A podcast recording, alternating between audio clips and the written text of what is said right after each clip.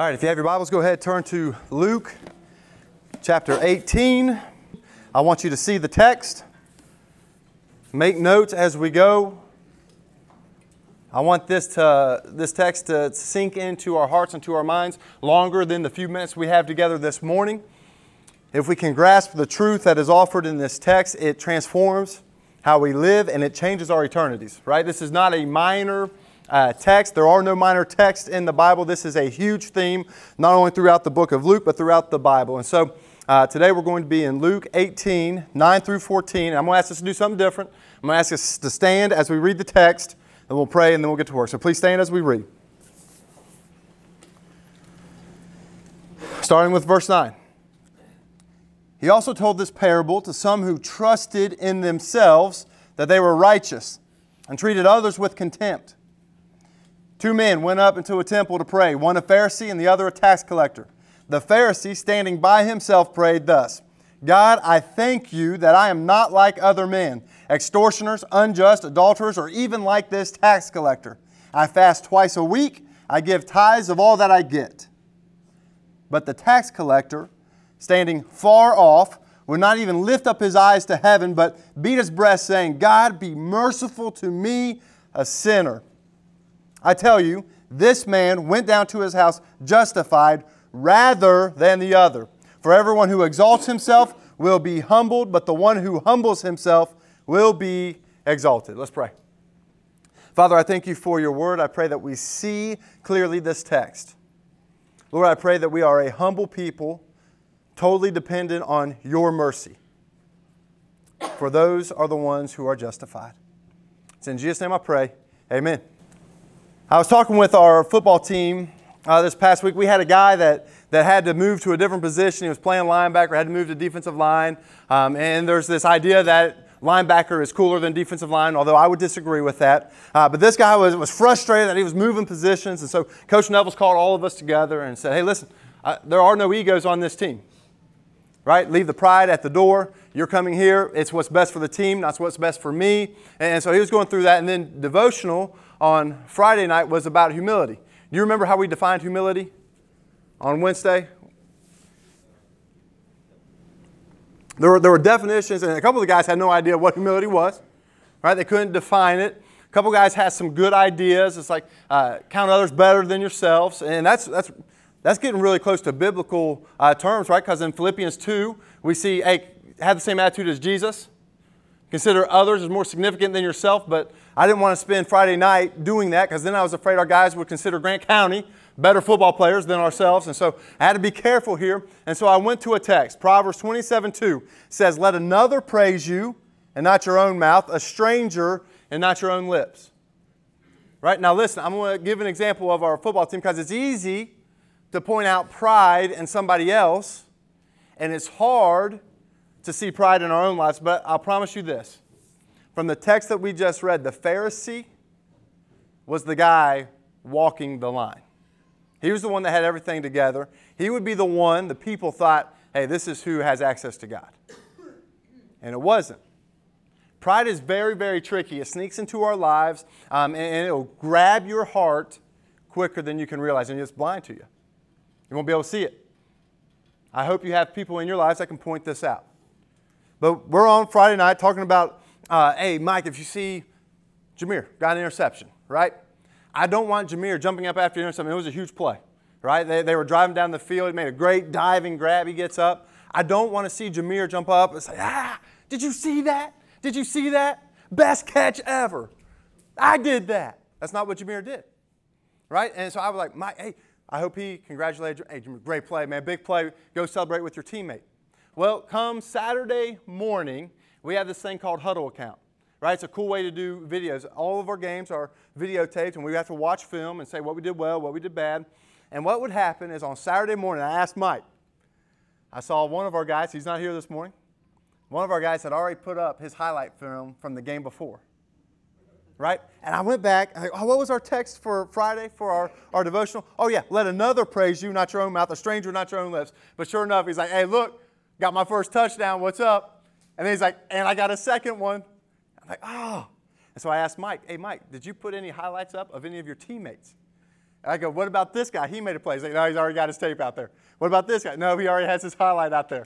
All of our guys were already pumping themselves up, saying, hey, look at me. Look at these highlights. Why? Because that's the inclinations of our heart. Sometimes we do that with our position, where we work. Sometimes we do that with our income. Sometimes we do that uh, with what we've accomplished in the past. We do that with athletic, uh, our athletic talent. We do that with our education levels. There's a lot of boasting that goes on in our world today. And yet, what we see here is that it's the mercy of God that all of us are dependent on. None of us in this room and on this globe get into heaven because of what we do. You'll never, ever be good enough. You'll never, ever accomplish enough. Can't do it. We only get into heaven because of what Christ has done for us. So I think it's interesting. It's Labor Day tomorrow. And Labor Day was created to celebrate everything we've accomplished through work. And yet, Christianity is the exact opposite. You can't accomplish anything through your work, you can't save yourself. You have to trust in the work of another, Jesus Christ. And if Jesus gives us everything, who are we going to brag about? We're going to brag about Jesus. Right? So the text goes, Let him who boasts, boast in the Lord. All right, so that's where I want us to get to today. That's where I, I, I want us to grow. Um, I think one guy helped us out. This guy, his name uh, Jon Bloom. He's a, a writer on a blog post. Said the primary trait of humble people is that they just don't think much of themselves. Now, I want you to be careful, right? I've got three girls. I want them to be confident. I don't want them to have low self-esteem or whatever that is. I want to be, but this is what I want them to do. Meaning, they are not self-preoccupied. The world's not revolving around them. They have better, higher, more glorious things to be occupied with than themselves. Mike and I went to uh, Bob Evans. I think this was last week before our game. Enjoyed breakfast. We aren't starting school yet. That starts Tuesday. We go to Bob Evans, and there's an older, uh, older two ladies sitting at the table behind us. And this lady is going on and on about how good she makes her yard look. And then she brags about her health. She hadn't had any surgery yet.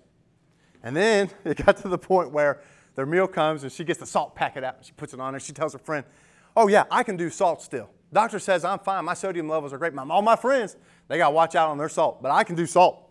She's putting on, right? Constantly pumping herself up. Well, this lady's going to brag about something. The other lady sitting across from her, she's not bragging about herself. She doesn't get around too well. She's not very healthy, but she brings out her wallet.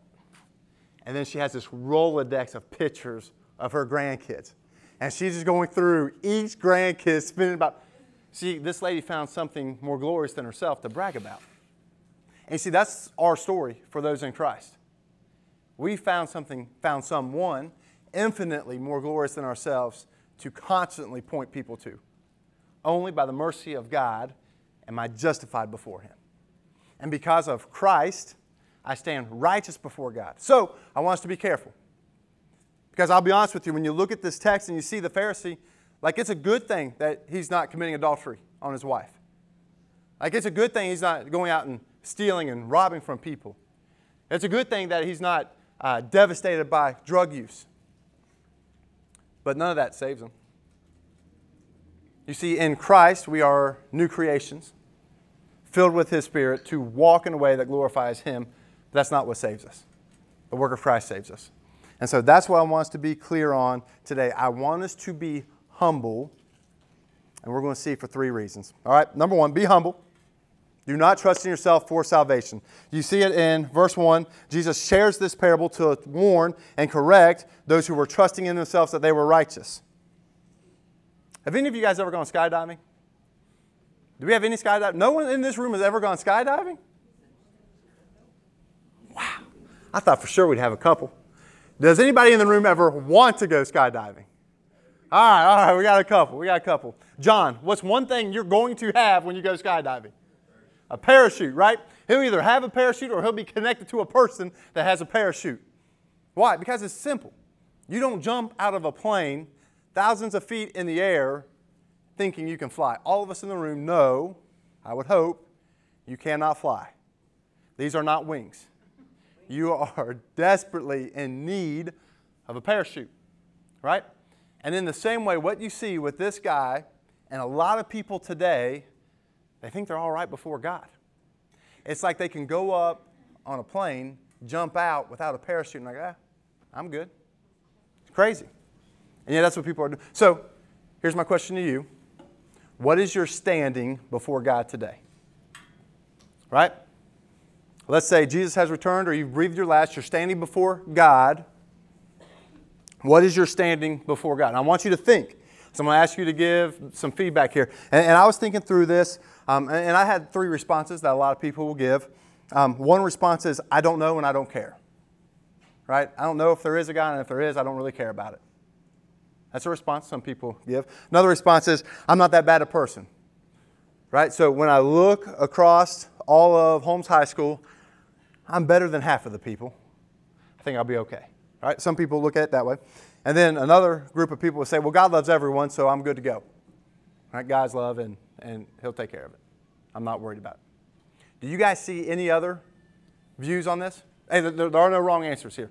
Anything that you've heard, anything that you've seen people trust in on their, their standing before God right now? So now my question is, where do you stand? Where do you stand before God today? Right now, here's the awesome part. What we're going to see in this text is today is either a day of celebration of what God has done in your life, or it could be a day of justification. You can experience that would be a glorious day. You came in this building dead in your sin, separated from God, the wrath of the Father on us because of our sin, but you leave justified, just like this tax collector who came in begging for mercy. That could be your story. So that's what we're learning. So, number one, be humble. That's why this parable was given to correct us from thinking that we can do it on our own. Number two, look at how confident the Pharisee is. He comes in, he goes, I thank you that I am not like other men, extortioners, unjust, adulterers, or even like this tax collector. And then, just in case God didn't get it, he's like, Well, and I fast twice a week, and I give tithes of all that I get. In his one prayer, he mentions God twice, and it's right at the beginning. And he mentions himself five times. Our praying should not be focused on ourselves, should be focused on God. God is the star of our prayers, not ourselves. And so I want us to learn, be humble, because the Pharisees' confidence was false confidence. And then finally, I, I was, this will be the one time and only time I'll ever use a boy band for an illustration. All right? Have any of you guys heard of NSYNC? There was a guy by the name of Justin Timberlake. A lot of you guys will know who Justin Timberlake is. All right, so a boy band back when I was in high school, NSYNC, they had this song, A Little More Time, A Little More Time on You, and this is one of the lyrics. I'm not going to try to sing it, I'm just going to say it. When I look into your eyes, I know it's true. God must have spent a little more time on you, right? I think that this Pharisee wrote that song. I think he was singing it about himself. He comes into the temple, he's like, ah, God, when you created me, you got it right. You're lucky that I am on the team. And he's constantly pumping himself up. But we see the warning. He goes away not justified. Did you see that? Look at verse 18, verse 14. I tell you, this man went down to his house justified rather than the other. You know, Jesus could have just said, This man went away justified, talking about the tax collector. But he wanted to make sure we understood that the other guy, the Pharisee, nope. He's not going to enter into the kingdom. He is not saved. He is not justified before God. And, I, and I'll put it to you this way I believe this guy, this Pharisee, would be more moral than all of us in the room. He's not drinking, never got drunk. He probably has most of the Old Testament memorized. He's in his Bible every day. He attends church eight days a week. This is the, and so he doesn't measure up. Like, I don't, no, he's still a sinner. But he doesn't see it because he's not humble. And you can see he's not in love with God by how he treats his neighbor. Do you think he cared about the tax collector? He doesn't care. He just says, I'm glad I'm not like him. Misses the point. You can see that he has no idea who God is by how he treats his neighbor. Leaves the temple, dead in sin, not justified before God. Now, this is the terrifying part for me. I hope no one in here leaves the church this way. There's no reason to leave the church this way. This is, it would be like we go to the doctor, we get an MRI, I get an MRI, and, and I see a spot on my lung. And, and it's cancerous, and, and, the doctor says, hey, you can get it removed. Um, it's going to take a little bit of surgery. We caught it early. You're going to be fine. Right? It would be like me saying to that doctor, you know what, doctor, I think I'm good. I'll tell you what I'm going to do. I'm going to eat healthy, and I'm going to start exercising. I'll take care of it. Don't worry about it. Right? That's what it would be like coming in here and you hearing that, hey, we all have a sin problem, and before God, we're not okay, but you can trust Jesus and His work, and you can be saved. You're like, ah, I'll just try harder. Ah, I'll worry about that later. Don't do that. If you have cancer and there's a cure, get that thing out. We have a bigger problem, sin, but there's a cure. His name is Jesus. Turn to him today. Don't, don't leave like this guy did the temple, not justified before God. So be humble. Do not depend on yourself for salvation. But then, number two, be humble. Depend on God for mercy. Depend on God for mercy. Humility enables this guy to see him for who he is a sinner. Right? He, he comes in, he's standing far off. He would not lift up his eyes, uh, but he beat his chest. He's like, I don't even deserve to be in the building. You see, his sin is real to him. You want to know who the easiest people to talk about Jesus, who they are? People who know they've messed up.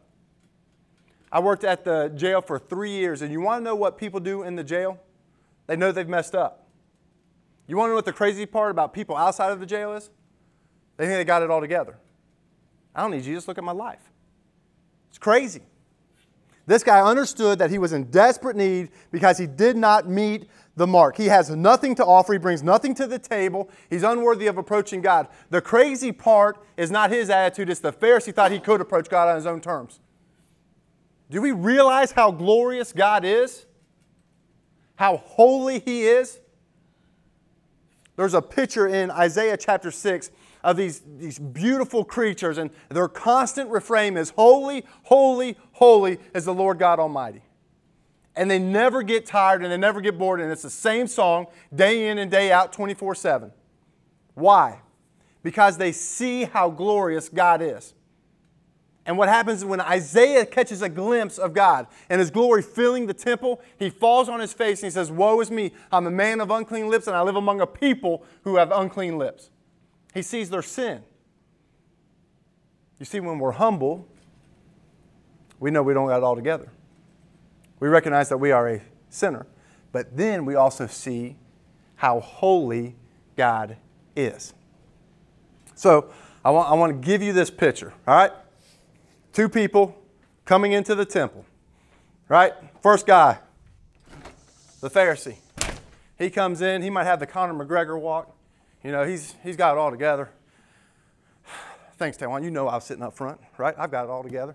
You know what? That's not even up close. I'm going way up here.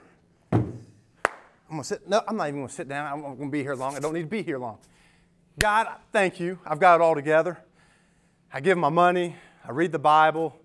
I'm here all the time. I even clean the bathrooms on occasion. Thank, I'm so thankful I'm not like Taiwan. I'm not like Jameer. Not like you guys. Got all together. Thank you. Amen. Then he goes. Then you got another guy coming in right? He opens the door and he's scared to death of all you guys. But he's more terrified of God. He's like, you know what? I'm not even going to take my mat off the feet. My feet off the mat. I'm going to stand here. I don't even want to, to go up there. I'm not going to look up. God have mercy on me. I've blown it. I've missed the mark. Boom. And then he takes off right? He's gone. So those are the two pictures of the individuals. And all of us fall in between one of those two people. Right? These are two extremes that Jesus gives. And then Jesus speaks with authority in verse 14 I tell you, this man went down to his house justified rather than the Pharisee. God heard one of their prayers, not both. So, my question to you whose righteousness are you depending on? there's a couple of things. 1 Corinthians 1 says this. If you're taking notes, 1 Corinthians 1, and you're looking at 29 to 31. This is what we read God chose what is foolish to shame the wise, what is weak to shame the strong, what is low and despised and are nothing to bring to nothing those things that are. Why did God do that? Why did God pick the outcast? Why is Jesus going to sinners and prostitutes and tax collectors and not to morally good people? This is why. So that no human being might boast in the presence of God. There will be no bragging, there will be no pumping yourself up before God. He is the source of your life in Christ Jesus, whom God made our wisdom and our righteousness and sanctification and redemption. Now, listen, those are four huge words. Basically, what it's saying is everything you got that matters comes from Jesus. So, the conclusion, therefore, as it is written, let the one who boasts boast in the Lord. Now, I, I want to share this, this illustration with you, um, but I don't want you to get distracted. And I'm nervous about the illustration because it's a made up movie. Right? Understand, I understand that in Space Jam this didn't really happen. But I want you to see a spiritual reality that is truth. So these are known as the Monstars. And they challenge the, the Looney Tunes to a game, and winner gets whatever. On their own, they're not very good at basketball. And so what happens is they take the talent from guys, like for, some of you guys, old school guys, Patrick Ewing, Larry Johnson, Muggsy Bogues, Shawn Bradley, and then they become these guys. Now, the Monstars can play basketball. But it's not because they were good, it's because they got the talent of NBA players. This is the truth that Paul is speaking about. You and I before God, these guys. You and I because of Christ, right here. This is what I mean. When I stand before God, this, this is a, a, the big church word. It's called imputed righteousness, meaning the work of another given on my behalf.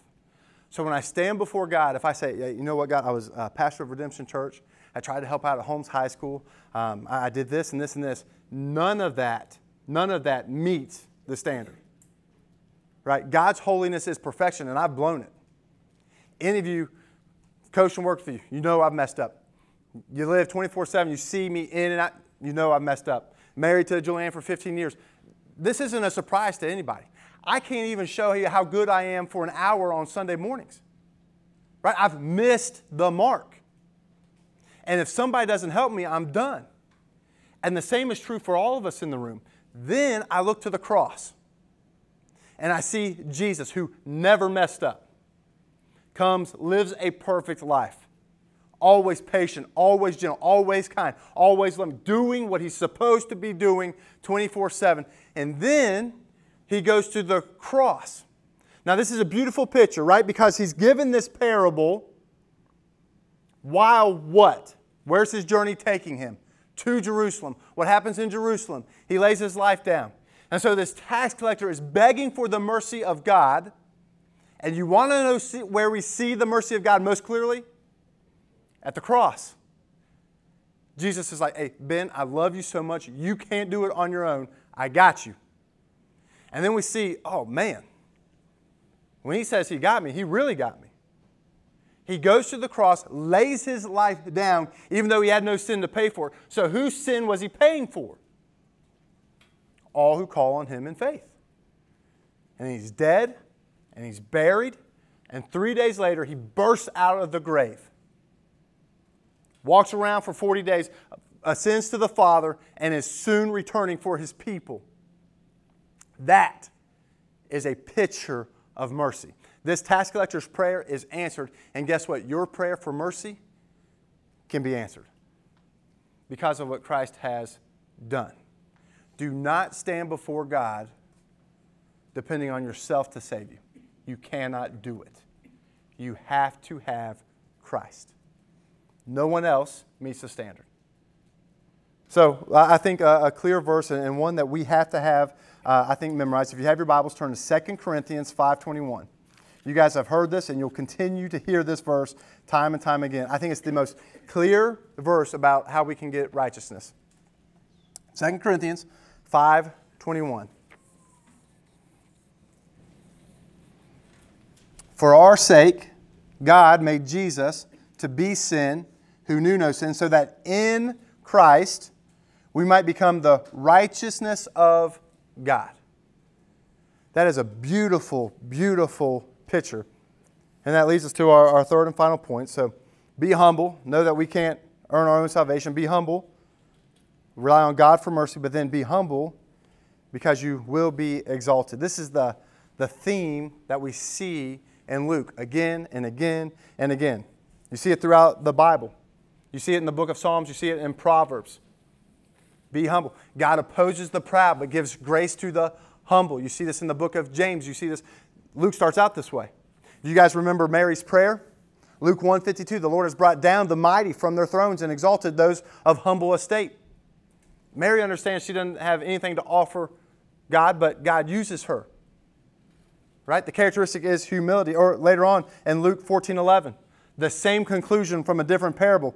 He says, For everyone who exalts himself will be humbled, but he who humbles himself will be exalted. And they were talking about a wedding feast. And, what would happen is, me and Taiwan up here, we, we, we enjoying it, right? We got good seats at this table. If you want steak, you get steak. If you don't, you can pass, you could get fish. And we're, we're chopping up back here, but by the time it gets to Sam in the back, there's only crumbs. And so what would happen is everybody would want to sit up front. We want places of honor. We want people to notice us, right? They notice us. Well, what would happen is the guy, the head of the, the feast, would say, Hey, Ben, I need you to get up. I'm like, Oh, crap, this is embarrassing. Everybody's looking, right? I'm up here. Uh, hey, I need you to go to the back. And they put me on the back row. And they'd be like, Hey, Sam, what are you doing back here, man? Come on up. You don't have to. You don't have to. What are you doing back? Come on up here. You, like, Sam, you, you up here. You up front. You get the back. And what Jesus was saying is there's people that they thought were in the kingdom, the Pharisees. Like, oh, I'm good. God loves me. Look, I got the nicest clothes, got the nicest spot at the temple.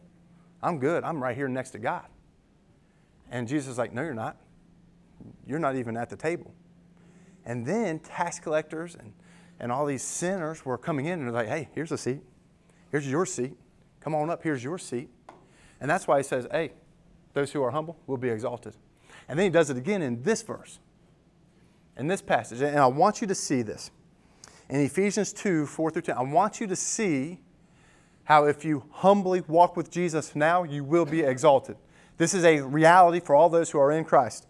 In Ephesians 2 4 through 10, it says, But God, being rich in mercy, because of the great love with which He loved us, even when we were dead in our trespasses, made us alive together with Christ. By grace you have been saved.